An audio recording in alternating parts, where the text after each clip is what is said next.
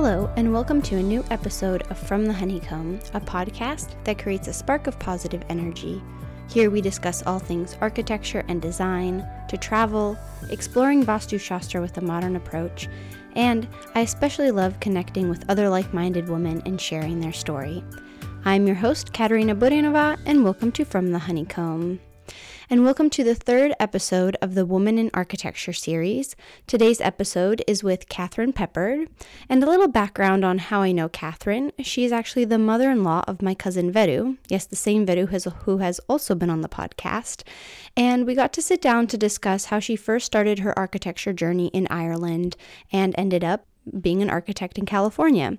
From relearning construction methods after moving from Ireland to California and getting the hang of the construction process here, to getting her license and eventually becoming her own boss. Catherine also shares stories from working on the Disney Castle. So let's dive into the episode.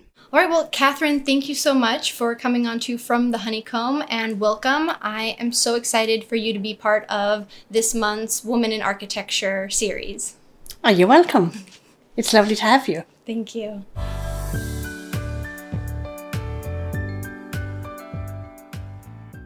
All right, so before we begin every episode, I like to take a moment to kind of ground down and think of something we are grateful for in this present moment, whatever it may be, small or large, whatever has brought you a sense of gratitude in the present moment. Just right now. Just right. Oh, just right just now, right, it's going to be the ceiling fan, air conditioning. If I can get it, a moving wind would be lovely. No, absolutely. We are recording right now in Huntington Beach, California, and it has been record. I think we're going to get record breaking temperatures right now. So I completely understand. And with that, I guess I'll be I'll say I'm grateful I do have air conditioning. I do.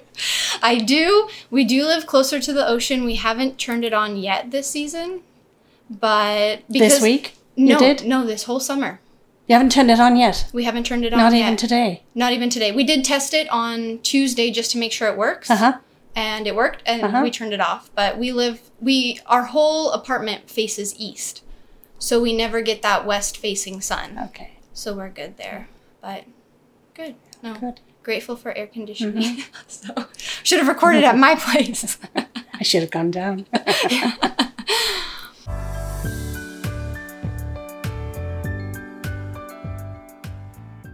All right. Well, Catherine, share with us your kind of architecture journey. Where are you now, and what made you become an architect? Well, those are so far apart from what made me want to do architecture and where I am now, this long time ago. I always wanted to be an architect ever since I was eight. And I knew that in the playground, you know, I'd sit in the dirt and get all the stones and I'd do my floor plans. Didn't know what an architect was, but I remember one of the girls coming to me, one of my classmates, saying, If you ever design a house, will you please make sure that nobody can see the kitchen when they come in the front door? And I said, Why? And she said, Because it's always such a mess. she was she was about eight or nine. I remember thinking, Oh my gosh, that's so relevant, I suppose, you know, and uh, it made me realize that everybody had, you know, so many different tastes and, and, and wants and needs so so that was the start of it. And then I went to college in Ireland. I went to te- technical college. Why I couldn't get into the college in, in, Ireland because you needed physics, and I found out that that Easter, because I'd gone to an all girls school with the nuns, mm-hmm. and they didn't do physics. Oh. So I thought, oh, I'll buy a physics book and I'll learn it. and actually, I got halfway through the physics book before I realized I couldn't go any further, and I had nobody to, you know, to guide me through it or turn, tutor me. So um, I didn't know what to do. I was kind of nervous because there wasn't anything else I wanted to do. And then somebody we had we had a few stores, my family, and somebody came into the store and spoke to my mother and said her son I was going to go to a new technical college that had just opened. Why didn't I go there? So I got my bike and drove and cycled down to the college and walked in and met with the head of the college and asked him could I do the course? And he said yeah sure. Starts next week. We'll see you then. Wow. That was it. That was- and it was a two year course and a break and then you did your third year and it was in quantity surveying and architectural what do they call it? Not drafting, some an, an architectural technician. Mm, okay. So I did that for the four years and worked with an engine, a structural engineering firm in the interim. And then um, I worked with an architect. I got a job with an architect right away. It was just he by himself. He had a small, just his own firm. And I was with him for seven years. Wow. And it was wonderful. He let me do anything I wanted to. We would go out to survey fields, you know, the mm-hmm. change and the theodolite and whatnot. We were doing design, construction management. We were doing all the payment for the contractors. It was everything Wow. everything. I was so lucky. And then after that, I emigrated to Australia, was there for a year, working for a nice big architectural firm there. And then eventually came over here, borrowed my husband's uncle's Jaguar, crashed it, realized I had to get a job to get it fixed, saw a big advertisement for condominiums on Sunset Boulevard, the name of the architects. So I called them up and got a job with them. Wow. Look at that. And that's how I started over here in the US. But it was very difficult for me, well, a bit challenging for me in the beginning because everybody, everyone was talking about two by fours. And I'm going, what's a two by four? And then I realized everybody was building the homes out of wood frame. And I thought, are you crazy? Mm. Because in Ireland, we do everything with CMU, concrete masonry Oh, unit right. block, CMU mm. and bricks mm.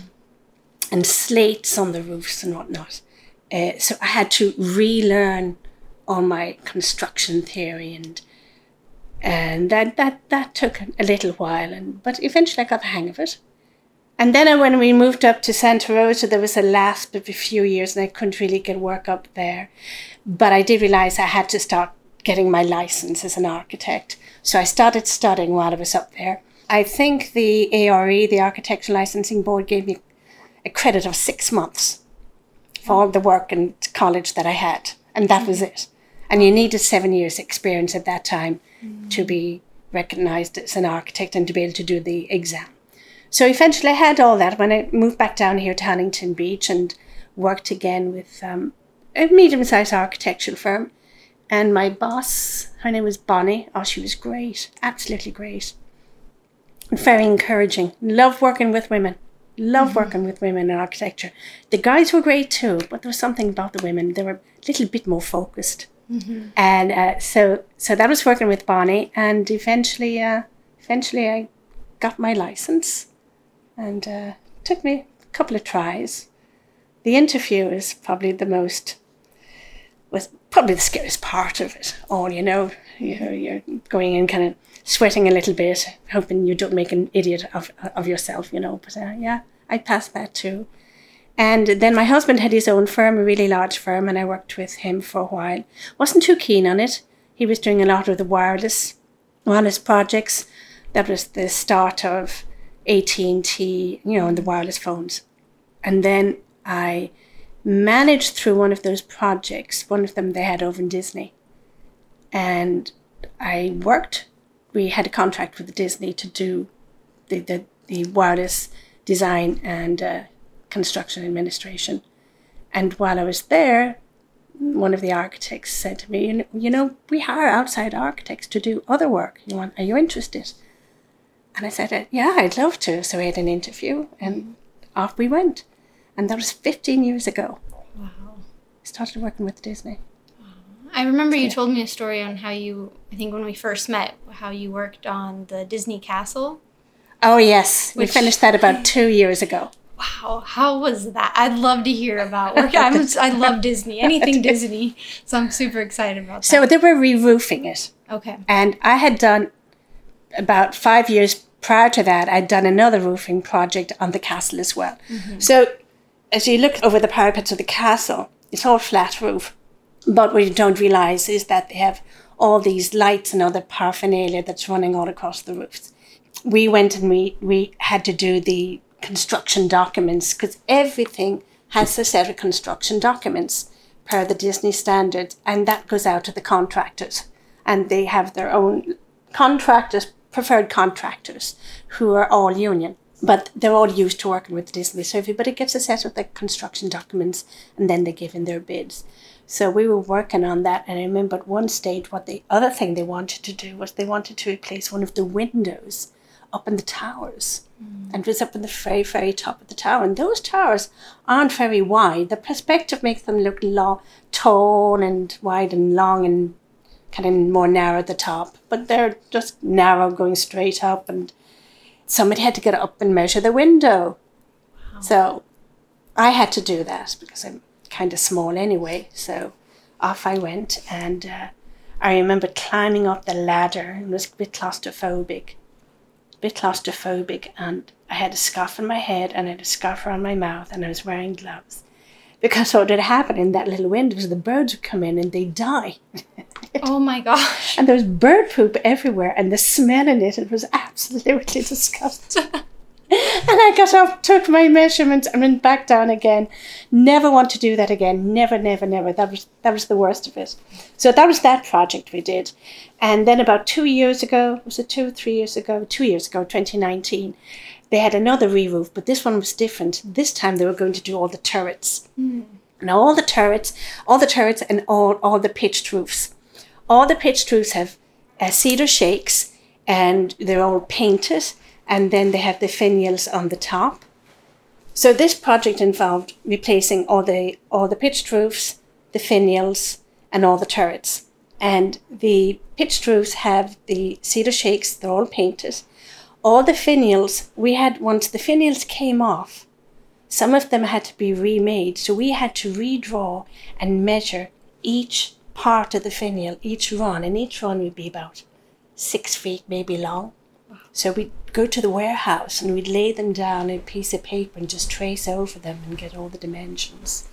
So that because some of them had fallen off and they had to be replaced all the finials are um, finished with gold leaf mm-hmm and we got to see the gold leaf. It's about wow. two inches by one inch. You see them applying mm-hmm. it. What else? Oh, the turrets. So the turrets are FRP and they had to be replaced. So wow. the turrets had to be taken off. We didn't even know how they were fixed to the structure below. We had right. to guess and we had to create attachment details based on what we thought they were done because what would happen is with a schedule, mm-hmm. As soon as they take off a turret, they'd have to put it on back on the new one that night. Right. Because it's the magic of Disney. The magic can't change, you see. Now, they did put scrim around it, a lot of scaffolding when they were doing it, but you would still see the turrets way, way in the top. The scaffolding was wonderful. It must have been four or five stories high. Wow. Yeah, I got a great view of the park when we were, when we were up there. But we we would be up there maybe once a week, measuring and remeasuring everything. And when the contractors were up there and they took off part of the roof and then we had to maybe fix you know, replace some sister some of the rafters or uh, the joists you know you had the damaged wood or maybe the plywood everything had to be code everything had, had to be class a assembly which you know mm-hmm. about mm-hmm. and the uh, the cedar shakes had to i think they were class b so you've all that code information that had to go in with the whole set of construction documents as well when we went into the city. And then, of course, at the very end of the project, you'll do a record set, mm-hmm. which is because you know how things can change during during the course of construction. And then we had to do that record set, and that's the final set that goes into Disney. Wow! But that was a great job. It lasted. That project lasted maybe eight to ten months. It's a long time in the design process. And then when they were up there doing the work, it took it took a good four months, I think, three to four months. But the other thing they were doing as well, and this was amazing, I remember coming down off the scaffolding once and I came down to the ground level and there was one of the workmen was there was one of the painters and he had a palette in his hand and a little paintbrush and he was painting mm-hmm. one of the columns just like an artist because it's not like you come along and spray paint it it's not all one uniform color a one uniform application. Everything was themed to look like a stone, finished stone. It, they, it, they were meticulous to detail. That's amazing. Absolutely meticulous. It's, oh. it's wonderful. The workmanship there, the craftsman, it's craftsmanship mm-hmm. really at this stage. Yeah. You know, especially with the painters. Everything is themed. Everything we do over there, we have to make sure that the the guest cannot see really what's happening behind. The illusion has to be maintained.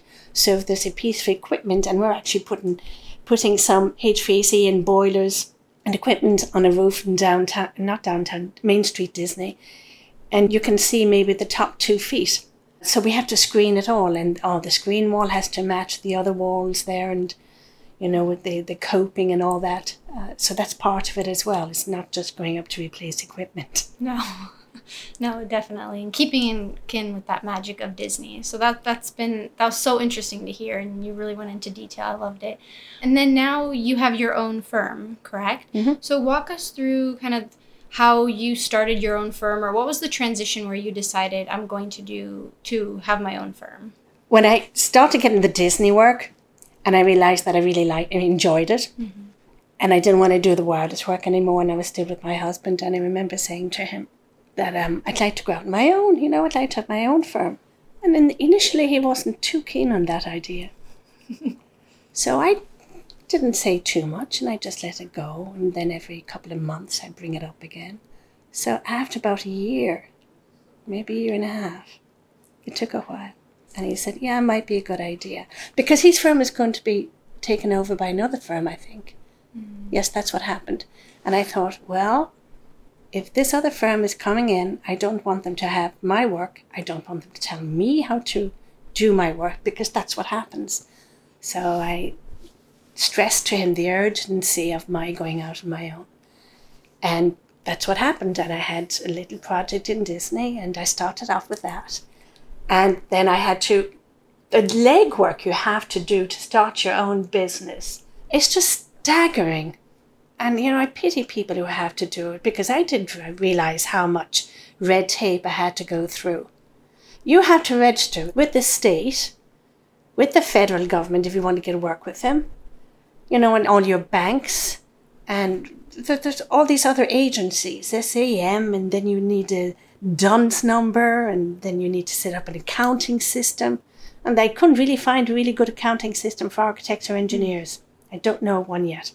And then you have to get your premises and get your lease.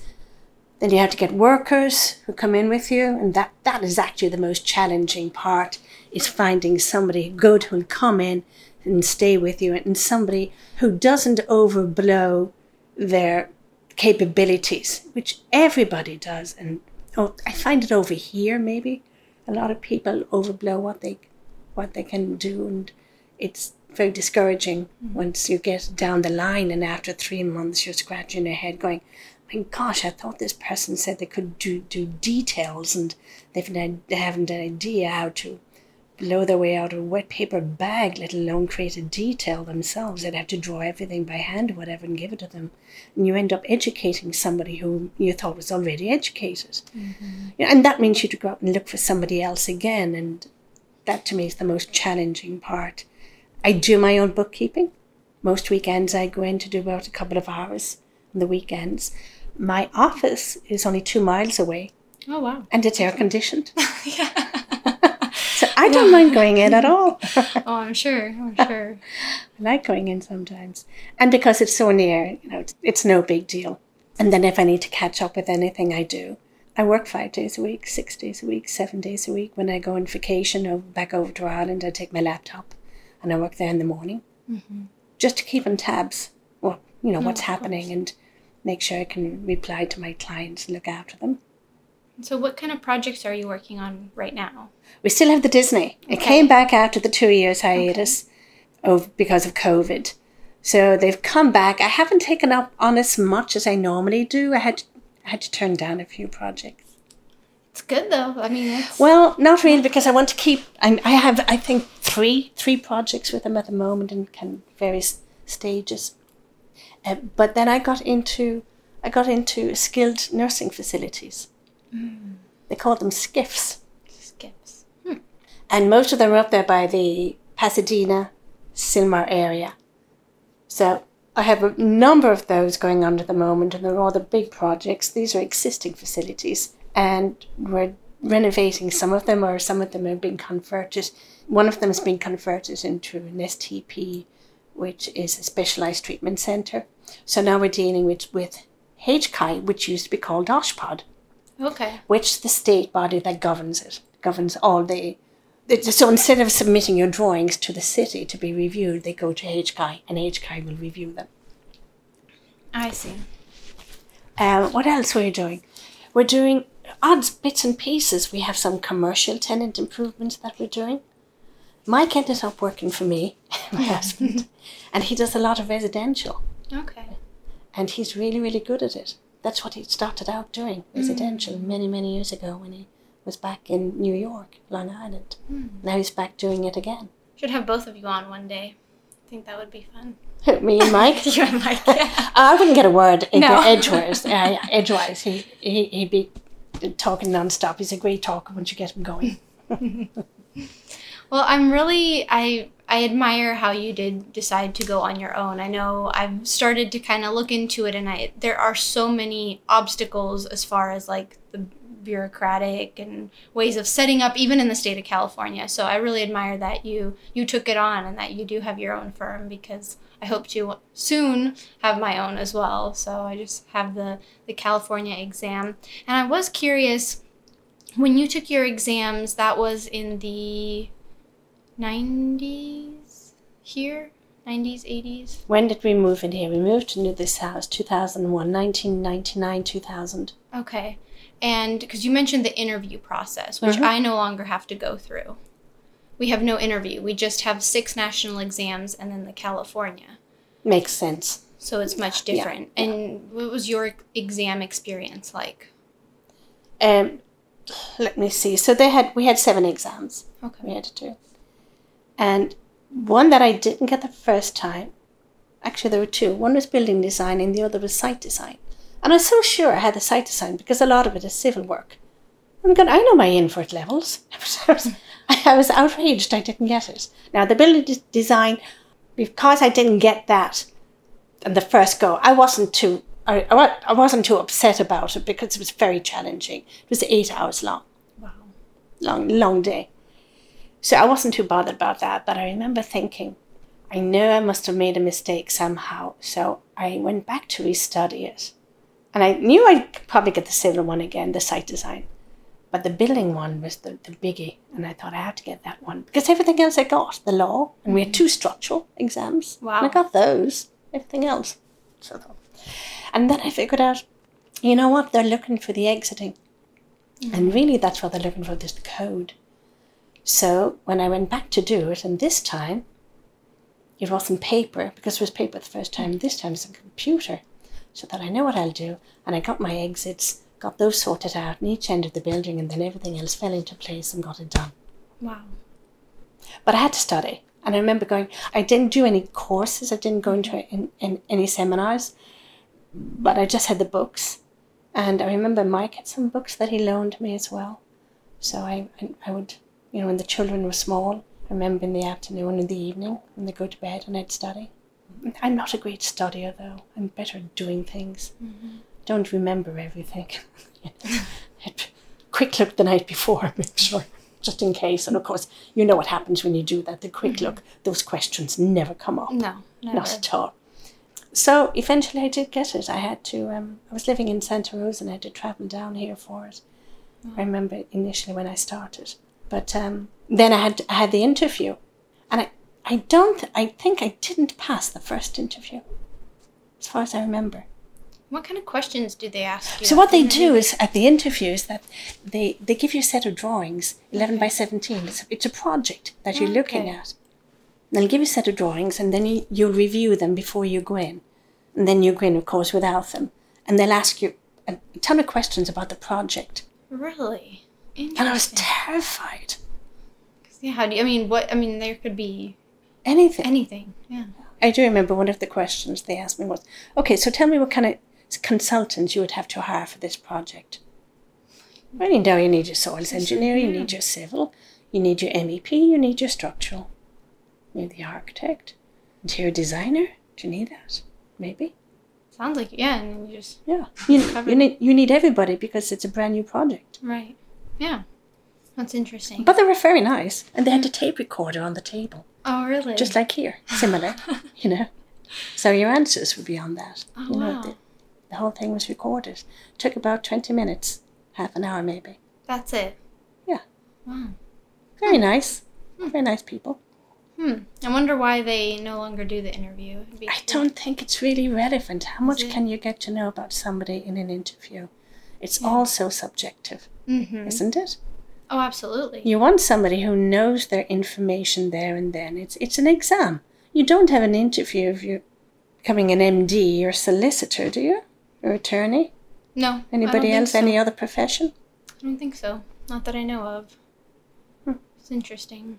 So they've actually streamlined it, the whole process, I think. It does seem like it, Yeah. though. Yeah, it's much more. It's all online. You can even take your exams at home now. I took one on at home. Didn't go very well, but it was. Uh, so that was, that's been different. But you, you I can't believe I didn't mention it. You of course had little children while you were studying and pursuing architecture. How was balancing all of that or juggling? It was difficult when I would have to start at the job would start at 7 a.m., 7 to 5. So I'd have to drop them off early and come home. And I'm sitting back thinking now, how did I do it? How did we even eat? I mean, who did the cooking? I've totally forgotten it all. But it, it, it, had to be me, I suppose. And I would come home and cook dinner. and Maybe had something on a crock pot. I don't know, but I do remember once Kifa got sick. She was about three or four, four, four maybe. And I brought her into work with me because I knew one of the other women there. She was working, she was doing the bookkeeping, and she had her daughter or son in when they were sick. She had it with her in the room. So I took Keith in with me. Um, but they did approach me and at the end of the day and said it probably wasn't the done thing. But I had nothing, I mean, but what else can I do? Take off work? No, you can't. Well, you can, you have to. You do. Oh, you, oh yeah, you do. You do. Yeah. It's just like any other job. But if you have a project or something that you want to work on and you have deadlines, uh, maybe you can miss one day. Maybe, I don't know, about two or 3 Mm-hmm. So it's good to have some backup Yeah, and have the flexibility. absolutely. But they managed. They all survived. Everybody's all grown up. Funny thing is that none of them ended up doing architecture. I mean, Mike had two daughters, I had my son and daughter. We're both architects. Nobody. Nobody. Yeah, I'll be the first in my family. So we'll see if Yeah, if it yeah. comes into the next generation. Same here, same here. Same first. Yeah. Yeah.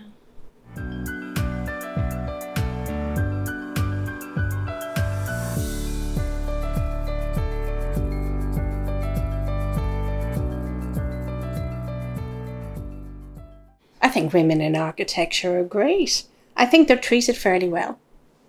Better than in other professions. Because I worked with another company for about three years. It was not architecture at all. And it was a big corporate company. And women were treated differently there. It was a mo- more of a male dominated environment and structured as well. And I know you'll get that to some degree maybe in architecture, but I think in architecture it's expected that women will be part of it. Maybe not so much like structural engineering or that, or mechanic plumbing or mechanical engineering, but in architecture we see more we see more women, and I find them very capable. Mm-hmm. And I think they're usually on par, paid on par with the men, and they're treated with respect.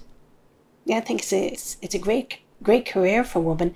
One thing I found odd was that any time I would advertise for a position, be it a job captain or an architect, I think only twice I got women applicants. The Really? rest were all men. And I've been scratching my head thinking, where are the women? Mm-hmm. Because I'd love them to come in and interview with me. I don't know where they are. And I also thought, I mean, am I wrong in thinking this? Is that I'm in the position where I can give a woman architect or a male, you know, for that sense, um, a part time job because I know people have families. And if they want to work maybe 20 or 30 hours a week, I can do that. I'll easily accommodate that. But it never happened. And I put in advertisements for people saying, look, you, I can offer 20 hours a week or whatever. Nothing. No, no takers. In your Isn't that odd? that is odd. And in when you were in school, were there a lot of females, or was it? No, in my college, there were just two of us in the whole Wow. school. Wow. Two. All the rest were men. Guys, young guys. Do you keep in contact with the other woman? No, I lost contact. I know she ended up marrying a civil engineer and she was in Dublin. And I don't know what she did. And she had a few children, a lovely home. Never kept in contact, lost contact. But she can find me. Mm-hmm. I mean, mom, Google my name. I'm easy. I come up. you do, you do. No. but if I was a last thought or something, or just a commentary, would would be you never know where your journey is going to go. just go with it because having very hard and fast rules, you know, set rules, really is going to go against the grain because you are going to come up against situations where you have to you have to make a change and you have to make a decision. And I did that. I mean, I was in and out of the architectural business for a while, and but I always wanted to get back into it, and eventually I did. So just go with the flow, and if you're really into architecture, it will happen. Plenty of opportunities out there. And it's not just doing, you know, some people will just do all design, some people will do all residential, some people will be doing hospitals, some people will be, doing commercials or theatres. And a lot of the times you'll find architects get not, not stuck in that niche, but maybe they, they become a, an expert in that niche. And that's wonderful if that's what you want to do. But if it's not what you want to do, be careful you don't get stuck there because very large firms have that structure where they have a group of people who will do nothing but theatres and another group of people who'll do nothing but curtain walls, mm-hmm. you know, or roofs or, or other little various niches so you have to be you have to be aware of that. If you want an overall experience, go with the smaller firm where you'll get exposed to everything. Absolutely. That's I've always worked with smaller firms because you do you go from you touch on every phase of the project that you otherwise wouldn't. Mm-hmm. Correct. Yeah. So, yeah. Good. Well, Catherine, thank you so much for coming on to From the Honeycomb. I've really enjoyed our conversation. It's been super fun to hear about kind of your past experiences, getting a little insight into some Disney magic. So I really, I love that. I love it. So I don't know if I'm supposed to talk about Disney. I don't know if I'm allowed to. We'll. But it is what it is. It right? is. No, it's it's very very informative. So thank you again for coming on. Oh, you're welcome. It was lovely. All right. Wow, it was so fascinating to hear about the behind the scenes of Disney architecture and also, especially, hearing about the exam process um, that Catherine went through to then going out on her own, all while having children. I, Catherine, you are really an inspiration, and I am so grateful to have had you on the podcast. And thank you so much for sharing with us the evolution of your career. And if you like this episode, please give it a heart or thumbs up and click the follow button so you can stay up to date on the latest episodes. You can also follow me on Instagram at From the Honeycomb Podcast. Thank you so much and see you next week.